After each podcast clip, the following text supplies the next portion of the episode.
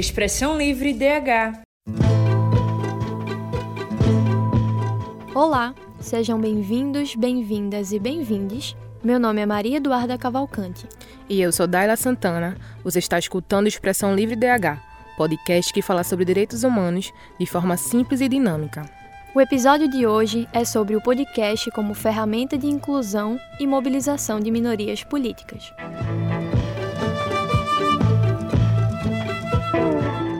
Você sabia que atualmente o podcast é uma das ferramentas mais populares no campo da comunicação? Nascido na era digital incorporando elementos do rádio, ele tem como proposta levar informação para o público em um formato mais acessível e intuitivo. O podcast se tornou possível com as possibilidades de produção e de conteúdo que impulsionou o mercado da mídia sonora, conquistando os ouvintes por todo o mundo. Mas no que isso se relaciona com os direitos humanos? O podcast anda de mãos dadas com a liberdade de expressão, pois é através dela que podemos acessar o que nos é garantido por lei. A Declaração Universal dos Direitos Humanos, de 1948, estabelece no artigo 19 que todo ser humano tem direito à liberdade de opinião e expressão. Esse direito inclui a liberdade de ter opiniões e de procurar, receber e transmitir informações e ideias por qualquer meio independente de fronteiras. A mídia sonora também se relaciona com o direito à informação expresso no artigo 5 da Constituição de 1988 e que assegura a livre circulação e acesso de informações de interesse público. Por isso, o podcast é um importante aliado na defesa dos direitos humanos, já que ele atua na democratização do conhecimento e na ampliação dos debates públicos, contribuindo para a conscientização da população nos últimos anos, a podosfera ganhou visibilidade e expandiu sua influência pelo globo. A relação de produção e de consumo mudou. Em 2022, uma pesquisa do Statista e do Ibope mostra que o Brasil é o terceiro país que mais consome podcast no mundo. Com mais de 30 milhões de ouvintes, uma boa parte do crescimento do formato veio na pandemia, em que houve um aumento de 57% dos usuários. Com o podcast atingindo cada vez mais públicos, cresceu a necessidade de um conteúdo com mais identidade, mais próximo da realidade dos ouvintes e engajado em pautas sociais. Um conteúdo que retrata as vivências, dores e desafios de grupos que vêm reivindicando seu espaço no formato. O podcast se tornou uma importante ferramenta de inclusão e de representatividade de minorias políticas que encontraram na podesfera um meio de se articular e de incentivar os debates entre os seus, expressando sua existência e seus direitos. A podosfera agora ganha as cores e as pautas da diversidade e se torna um ambiente de autonomia e de mobilização social, em que mulheres, negros, PCDs, indígenas e a comunidade LGBTQIAP+, podem ampliar suas vozes e podem contar suas próprias histórias, a partir de um olhar plural e do acesso ao lugar de fala. É através desses ambientes que os grupos minoritários podem trazer a sua vivência para dentro das produções e fortalecer as suas lutas coletivas. Porque não basta falar de racismo, de homofobia ou de qualquer outra opressão, sem a construção de um protagonismo.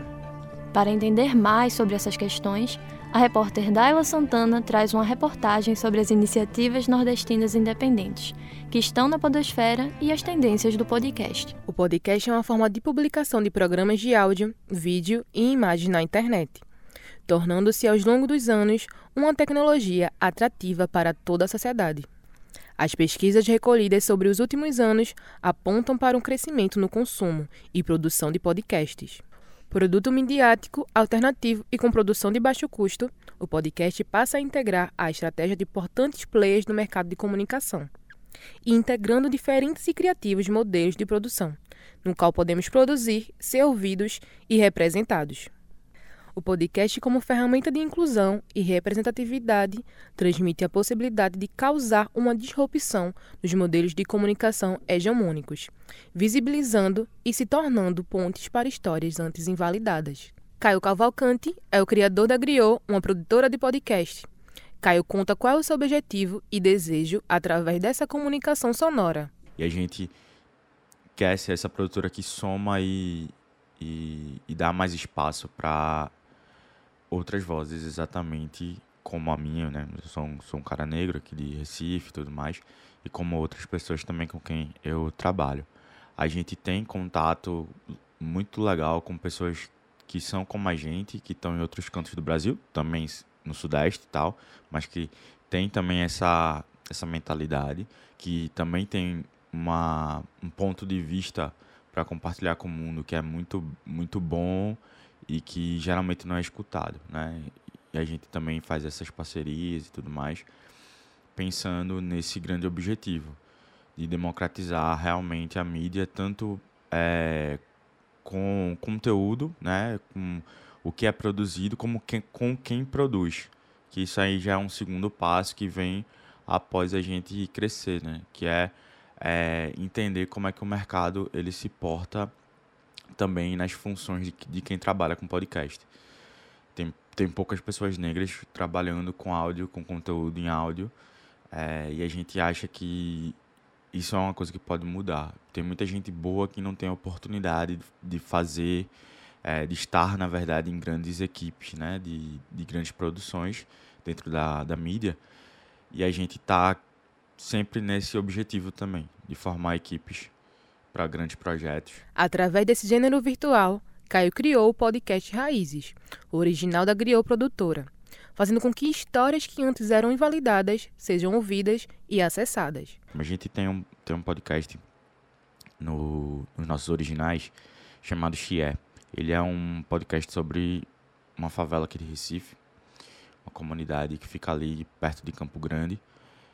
E nesse projeto eu consegui fazer um documentário sobre a história da, da comunidade, como é que eles viveram, o que, que eles fizeram para melhorar as condições de vida.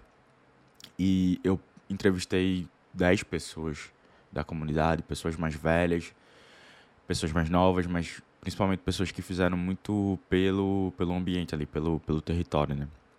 E isso é muito legal, porque você salva, você guarda essas informações, você guarda essa, essas experiências de vida dessas pessoas é, que geralmente não são escutadas. E às vezes até tem um material, algum estudo, alguma pesquisa feita sobre essa galera, mas é tudo a partir da ótica do pesquisador, né? E quando você conversa com as pessoas e usa a voz delas e usa o que elas entendem sobre os assuntos que elas viveram, na íntegra, através da voz dessas pessoas como entrevistados, etc., você dá um, um peso maior para essas informações. Né? Você val valoriza mais esses pontos de vista. E você consegue também fazer pessoas que nunca acessariam essas histórias acessarem essas histórias. Como todo projeto tem seus desafios, a Podosfera não seria diferente. André Jonatas, presidente da Associação Brasileira de Podcast, conta as dificuldades dessa mídia no Brasil. O podcast tem essa característica de facilidade de produção, né? facilidade e agilidade. É, tem muitos desafios, muitos desafios para quem produz podcast. Né? O alcance, captação de recurso, tudo isso são desafios. Né? A frequência, muitas vezes não é a primeira é, atividade, né? Na, na, maioria das vezes tem ali e acaba em segundo plano produzindo, acaba não dando é, não dedicando o tempo que é necessário para que tenha o retorno daquilo ali. Então, tem vários desafios. Porém, tem essa característica de ser fácil de produzir, fácil de distribuir. Se você é, dedicar e fizer um planejamento mínimo, você vai conseguir atingir é, grandes públicos. A ferramenta digital vem ganhando espaço e tornando um ambiente de comunicação inclusivo e de representatividade, debatendo temas importantes sobre questões políticas, sociais, culturais e etc. O podcast se encontra em constante evolução. Para André, essas são uma das tendências para o futuro do podcast. Eu acho que podcasts, a gente já vem falando sobre isso há um tempo, ligados a grupos é, identitários, né, a questões ligadas a, a, a, algum tipo de política, a questões da inclusão de minorias, né, mais especificamente, aspectos de direitos humanos, né, é, algumas lutas né, é, sociais, elas podem também ser melhor e mais bem representadas em termos de quantidade e qualidade é, para os próximos anos, né? tendo em vista a ferramenta já mais amadurecida, as pessoas sabendo mais como utilizá-las, é, isso pode ser também uma tendência, né? Então, ou seja, o podcast mais é, se apropriado, sendo apropriado pelas por questões políticas, quando não políticas, por lutas, né? É, que não deixa de ser também ligados ligado à política. Caio considera que a ferramenta vai expandir nos próximos tempos. De videocasts e conversacionais, né? a gente tem um boom aí em que vários, tem muitos podcasts de Recife que tem uma audiência legal, por exemplo, de Pernambuco, né? Que são videocasts, né? Que é, tem o do Recife Ordinário, tem o do Brega Bregoso. É, é, um, é um formato que estourou bolhas e que é fácil do, do público entender ele. É, o narrativo é um pouco mais complexo, mas eu vejo como um formato também muito forte, muito popular. Se você gostou das histórias contadas aqui, segue lá o arroba abpodcasterbr e o Griot Podcasters, Daila Santana para o Expressão Livre. Como podemos ouvir, o podcast está em uma constante evolução, mobilizando minorias e abraçando novas histórias. Caio e André mostraram um pouco dos bastidores e das possíveis tendências para o futuro do podcast. Também é importante pontuar que o podcast cria um tipo de comunidade, em que se compartilha saberes e vivências. É o caso do podcast Chié, que conta a história de resistência dos moradores da Ilha do Chié, no Recife. O jornalismo tem papel fundamental nessa luta como defensor dos direitos humanos, como está previsto no Código de Ética da profissão, transmitindo informações e sendo a ponte entre as autoridades. E para trazer mais do Nordeste para esse debate, vamos agora lá para o Piauí, acompanhar uma entrevista com Jade Araújo. Ela é jornalista, editora de áudio e sócia do Malamanhadas Produtora. A iniciativa nasceu com o intuito de incentivar a produção de podcasts nordestinos. Acompanhe a entrevista feita por Glícia Lins. Uma malamanhada. É isto mesmo, Jade? é isso mesmo, né? Malamanhada com orgulho.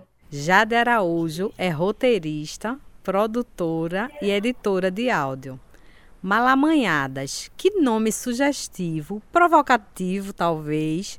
Como chegaram neste nome e quem são vocês? É, bom, a gente é uma. A gente começou como um podcast, né? É, a Nanda Mate e a Aldenora Cavalcante que criaram o um podcast, né? Alguns anos. E elas estavam na faculdade, né? A gente é colega de faculdade também, a gente estuda, estudava na Universidade Federal do Piauí, né?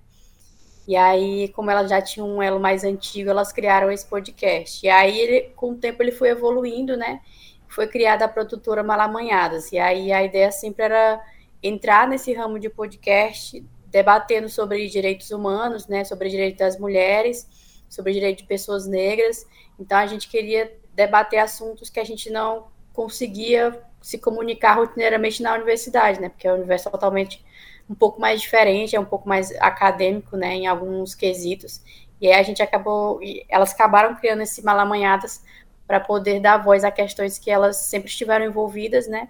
E aí com o tempo foi criando-se a produtora, que já tem aí mais ou menos uns dois, três anos de existência aí aqui no Piauí. E esse nome é uma provocação mesmo? É, né? É um nome que é, é, sugestivo, né? Mas é uma coisa bem nossa, sabe? De ser malamanhada mesmo. A gente, é pelo menos eu vejo assim que a gente nunca teve esse esse zelo todo, assim, com, com aparência no sentido de é, a gente está na universidade, a gente tem um jeito diferente, né? A gente não, não é preocupada muito com essa questão de, de aparência. Eu acho que malamanhada vem nesse sentido de quebrar, né? De trazer uma palavra que é culturalmente nossa e que pode ter vários significados e tá tudo bem, não quer dizer, um, não é um rótulo, né? É, é de poder ser o de... que quiser. Exatamente, é mais uma questão de se identificar com o que você quiser, do jeito que você quiser. Massa, muito, muito criativo. E quais os desafios enfrentados dentro das, das produtoras independentes?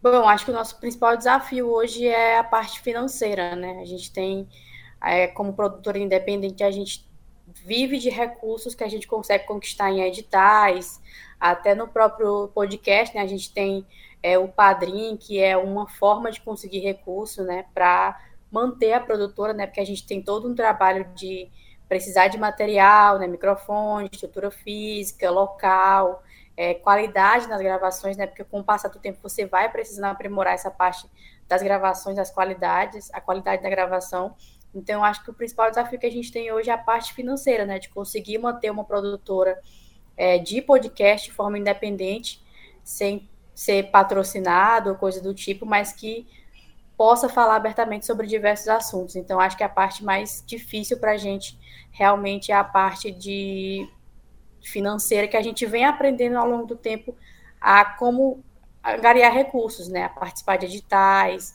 a buscar outras fontes que não sejam só oriundas do podcast, porque acaba não sendo tão rentável assim é, para se manter também uma, uma estrutura de produtora, né? Fazer podcast não é barato, é, é caro, né? Tem um custo. Então, acho que o principal desafio que a gente tem como produtora hoje é a parte financeira. Como você enxerga o papel do podcast no campo dos direitos humanos, mais especificamente a respeito da pauta das minorias?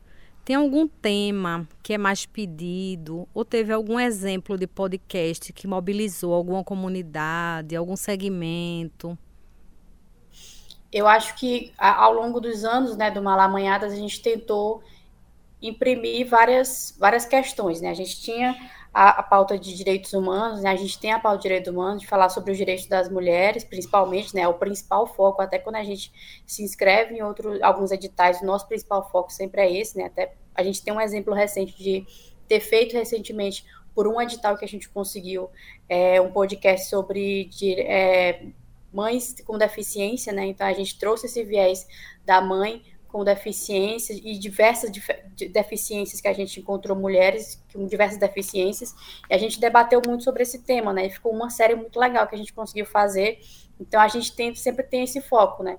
De trazer pautas relevantes para mulheres, né? Dar voz às mulheres e debater esses temas. E ao longo dos anos a gente foi até mudando de formato, né? A gente teve uma construção diferente do começo, né? No começo a gente era mais voltado para entrevistas e ao longo do tempo a gente foi trazendo uma coisa mais narrativa, né? Até porque eu acho que os podcasts também foram evoluindo para outros viés, né? No caso de ser narrativo, de sair só daquele contexto de entrevista.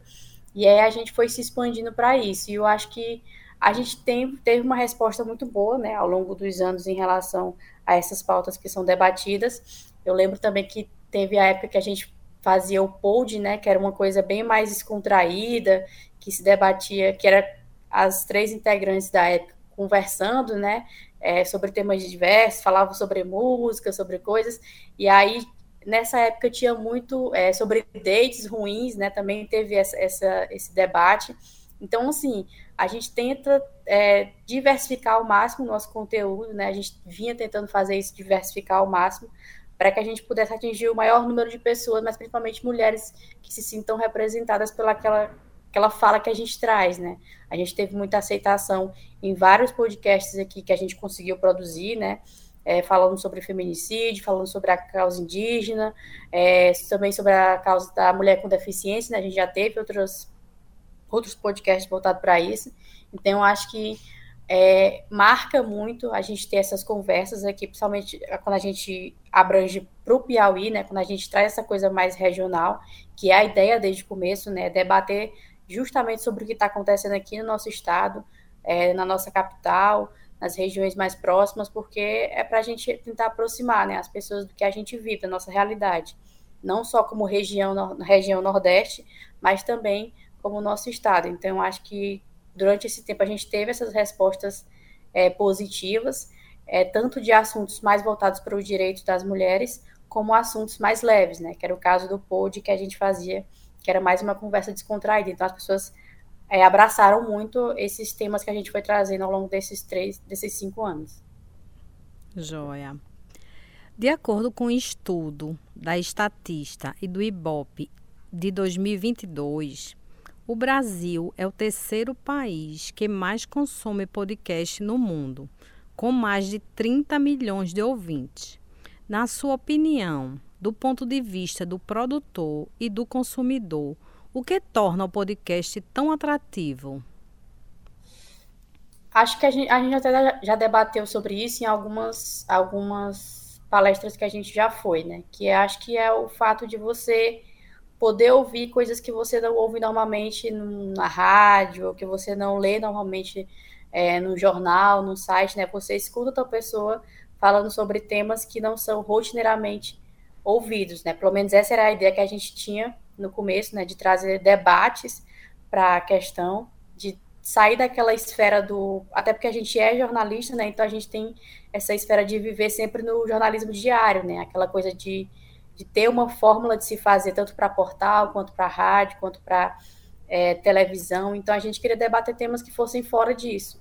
E eu acho que o podcast ele vem é, nesse meio, sabe? As pessoas podem ouvir ali enquanto estão fazendo alguma coisa e podem sentir que estão debatendo, né? Mesmo que ela não converse com outra pessoa diretamente, mas ela escuta aquela opinião e ela cria a própria opinião dela, né? Ela começa, acho que a, não sei se todo mundo faz isso, né? Mas às vezes quando eu estou ouvindo, eu também fico, meu Deus, mas isso, sabe? Como se eu estivesse conversando com a pessoa, porque você acaba tendo essa interatividade, né? Mesmo que você não seja ouvido, é um, sempre é um assunto ou que você gosta muito ou que você não costuma ouvir, é, ver nos meios de comunicação diário. Então, acho que o podcast ele tem esse poder de ampliar os debates, né? E isso é muito bom, porque a gente está num país muito grande, então a gente precisa que diferentes vozes sejam ouvidas de outras formas, né? Não só da forma que a gente é acostumado a ver todo dia, principalmente a gente que está lá como jornalista, né?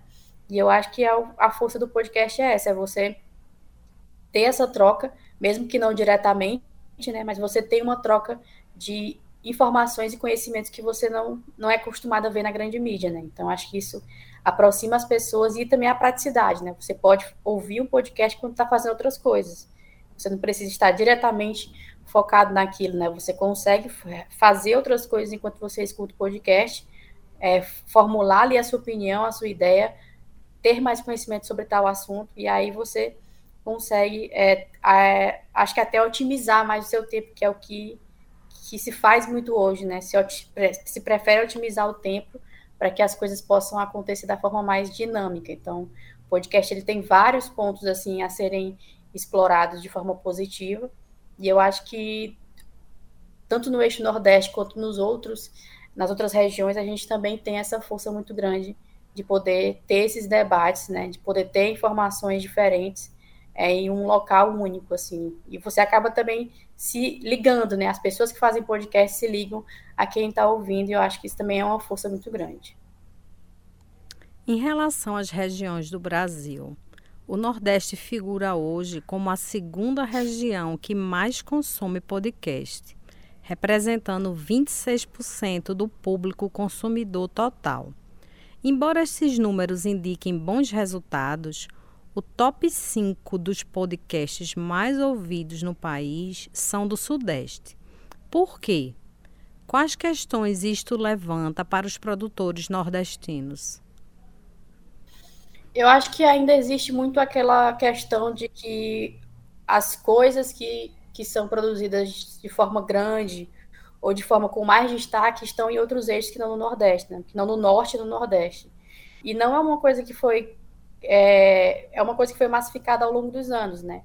Só que eu acho que com a união que existe hoje na, no podcast, da rede, principalmente do Nordeste, isso vai, vem sendo quebrado, né? Aquela nossa ideia de que a gente precisa descentralizar os conteúdos, né? Não é só o Sul e o Sudeste que conseguem fazer cinema, não é só o Sul e o Sudeste que conseguem fazer boas peças de teatro, sabe? A gente tem grandes produções do Nordeste e no Norte e elas precisam ser vistas também, né? Então, acho que ainda existe muito aquela. A, a, o fato das pessoas correrem para esses conteúdos que são produzidos no Sul e no Sudeste como se fossem a principal referência, mas eu acho que o lado positivo de tudo isso é que a gente já tomou mais consciência do que a gente pode produzir, do que a gente pode fazer aqui enquanto nordestinos e enquanto pessoas é, de outras regiões, né, que não só do Sul e Sudeste, que podem fazer e que são boas produções também, né? Que também estão é, figurando em, em, grandes prêmios, que também são ouvidas por muitas pessoas, mas ainda existe uma. Não, não acredito que não seja resistência, né? Mas é uma cultura que foi é, feita no nosso país de que só essas regiões, né, Sul e Sudeste, conseguem produzir bons conteúdos. E eu acho que ao longo dos anos, principalmente com o podcast, a gente vem quebrando isso, sabe? Tirando isso é, desses centros levando para outros centros, mas ainda é um trabalho que está sendo feito, né? Ainda é um caminho que está sendo percorrido, não é uma coisa já pronta. A gente tem que sempre buscar nosso espaço, sempre que mostrar a nossa importância. Eu acho que a gente está começando já a fazer isso e entender que nós somos também grandes produtores de conteúdo, né, tanto na rede social, quanto nos podcasts, quanto no cinema, nas artes de uma forma geral. E eu acho que isso é um processo de construção mesmo. A gente está se construindo como grandes produtores de podcast. E acho que logo, logo esses números mudam, né? Logo a atenção volta mais para o nosso lado. Quando não se tem uma grande empresa por trás, que possa investir numa equipe maior e em ferramentas mais completas, tudo é mais difícil, né? Mas Jade, assim como outros produtores pequenos, contam com meios alternativos de captação de recursos para manter a rede funcionando e que não fica atrás quando o assunto é criatividade. Mesmo com as dificuldades, a cena independente sobrevive e continua produzindo conteúdos de qualidade e de muito valor social, como é o caso do Malamanhadas e da Griot. Em contraponto com a mídia branca, sudestina e masculina, as minorias fora desse eixo crescem e consolidam pouco a pouco sua visibilidade dentro da podosfera. Outra coisa que é importante comentar é que o Malamanhadas é uma produção de mulheres jornalistas nordestinas e que abordam os direitos humanos de uma forma muito responsável. Elas tocam no cotidiano das ouvintes e trazem um assunto denso de uma forma didática, como na série que elas produziram de justiça reprodutiva para mães com deficiência. Falar de maternidade nunca é fácil, e pensar nela na esfera da acessibilidade exige muito respeito e cuidado. E isso elas tiveram de sobra. O Malamanhadas sai do jornalismo diário, factual, e trabalha mais o lado crítico, reflexivo e de emancipação através da construção coletiva. A gente precisa de narrativas com outro olhar, com outro sotaque. É preciso descentralizar a mídia e nordestizar a podosfera. Você vai conferir agora o quadro Dialogando com advogado, cientista, político e professor Manuel Moraes, coordenador da Cátedra Unesco Unicap de Direitos Humanos, do Dom Helder Câmara. O que o uso dos podcasts tem a ver com os direitos humanos, com a palavra Manuel Moraes.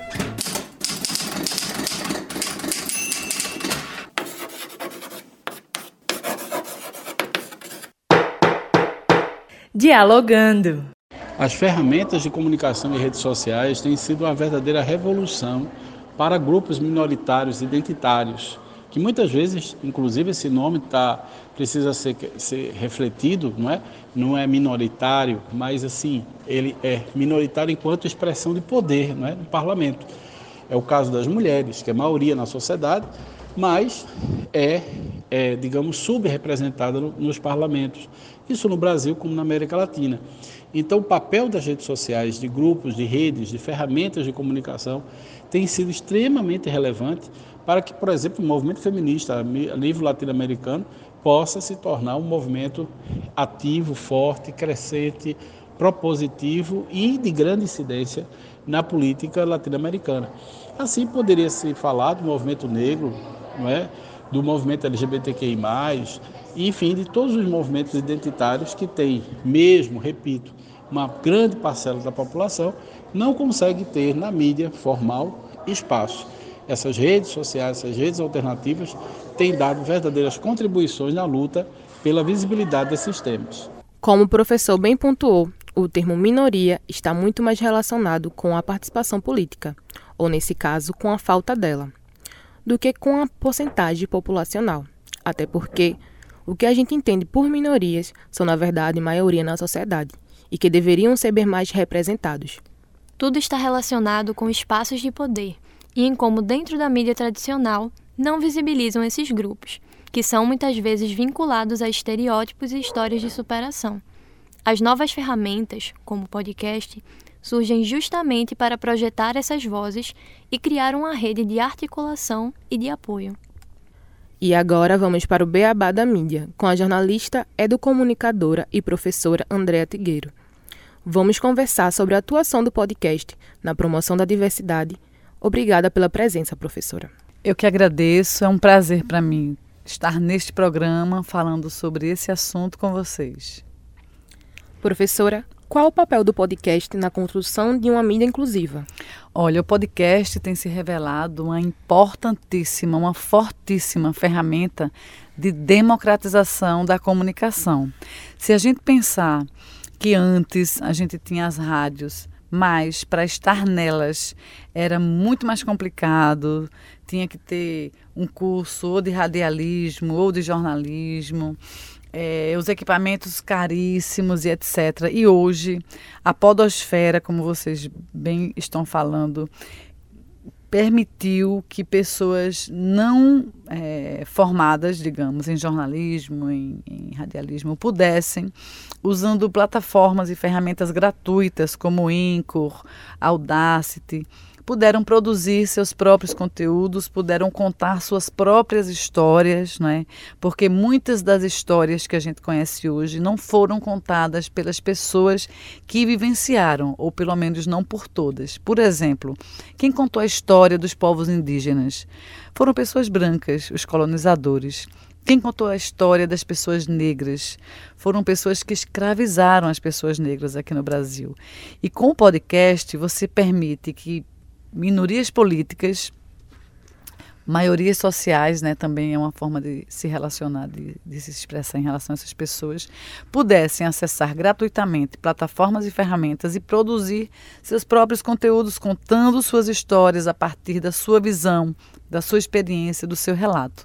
Então, o podcast ele acabou se transformando numa ferramenta de inclusão, numa ferramenta do acesso ao direito humano à comunicação, do direito à liberdade de expressão e levou para muitas pessoas que antes não tinham esse domínio, essa possibilidade de falar e principalmente de escoar né, a sua voz, a sua produção em diversas plataformas digitais. Muito obrigada pela participação, professora. Eu que agradeço.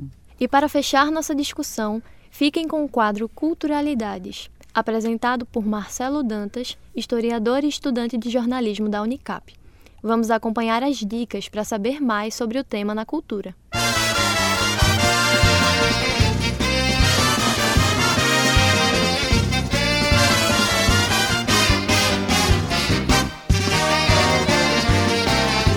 Culturalidades. Olá, ouvintes. Eu sou Marcelo Dantas e esse é o Culturalidades. Hoje vamos conversar sobre dois podcasts para a gente perceber a relação que esse filho do rádio com a internet tem no lado social. A história da vida de cada um de nós é complexa. É atravessada por uma série de fatores, sujeitos, contextos e sentimentos. Porque quando falamos sobre pessoas reais, dificilmente vai ser algo simples. E quando o assunto é sobre nossas origens, sobre ancestralidade, sobre familiares que conhecemos ou que só ouvimos falar nos almoços de alguma data festiva. Foi assim que experienciei Raízes, um podcast original griot que tem Caio Santos na frente do projeto. Raízes é sobre identidade da gente, da família de Caio e de tantas outras não desbravadas. Esse podcast foi criado pensando nessa coisa meio nova dos nossos tempos. Mergulhar nas origens. Olhar para o passado de um jeito meio romântico, sabe? Mas assim como aconteceu comigo, você vai perceber que apesar de encontrar flores no caminho, para descer até as raízes, tem que escorregar num caule cheio de espinhos. No Rio de Janeiro, no Complexo da Maré, seis jovens artistas se reúnem para criar uma peça sonora, para criar um podcast, para criar um produto de mídia sonora carregada de poesia, carregada de música, para contar das realidades e das complexidades que se é viver em comunidade, que se é viver numa favela. Com muita sensibilidade sonora, seja pela edição, seja pela narrativa, seja pela declamação desses jovens, a gente mergulha, a gente se aprofunda e a gente se apaixona pela história de cada um e de cada uma. Becos é não só um podcast, é uma experiência transformadora, fruto de uma parceria com uma organização da Inglaterra chamada People's Palace Project e com a ONG brasileira Redes da Maré. Deixo vocês com um trechinho do início da matéria que a voz das comunidades fez sobre o podcast. Ah, eu fiquei sabendo dele por lá, inclusive. Artistas do Complexo da Maré e favelas vizinhas produziram um podcast durante a quarentena com temas como racismo, violência policial, espírito comunitário e as belezas da favela.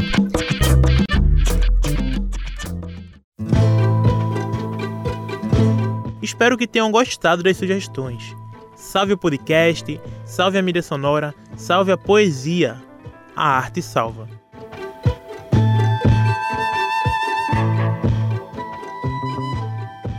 Que cada vez mais produções periféricas e de resistência conquistem espaços de poder e de influência. Fica aqui todo o nosso apoio, carinho e respeito para o trabalho de Caio Cavalcante, de Jade Araújo e de André Jonatas. Minorias no topo. Salve a luta coletiva. Por uma mídia mais engajada e que abrace esse nosso país multicultural, carregado de sotaque, de cores e de histórias potentes. Apoie a produção independente. Apoie o Nordeste. Salve a diversidade. Salve a expressão livre. O Expressão Livre de hoje chegou ao fim, ouvintes e internautas. Este programa é uma produção dos estudantes da disciplina de jornalismo e direitos humanos do curso de jornalismo da Universidade Católica de Pernambuco, com a parceria do Educom DH, Educomunicação e Direitos Humanos na Mídia. O Expressão Livre DH de hoje teve a apresentação de Maria Eduarda Cavalcante e Daila Santana, reportagem de Daila Santana, produção de Maria Eduarda Cavalcante, entrevista de Glícia Lins e trabalhos técnicos de Marcos Gordinho e Luiz Aguação. A coordenação de jornalismo é da professora Andréa Trigueiro. Aproveite e segue a gente no Instagram, arroba Expressão Livre DH. Terminando esse, corre para ouvir os outros episódios que ainda não tivesse tempo. Obrigado pela atenção. A gente se encontra no próximo episódio. Tchau, tchau, até mais.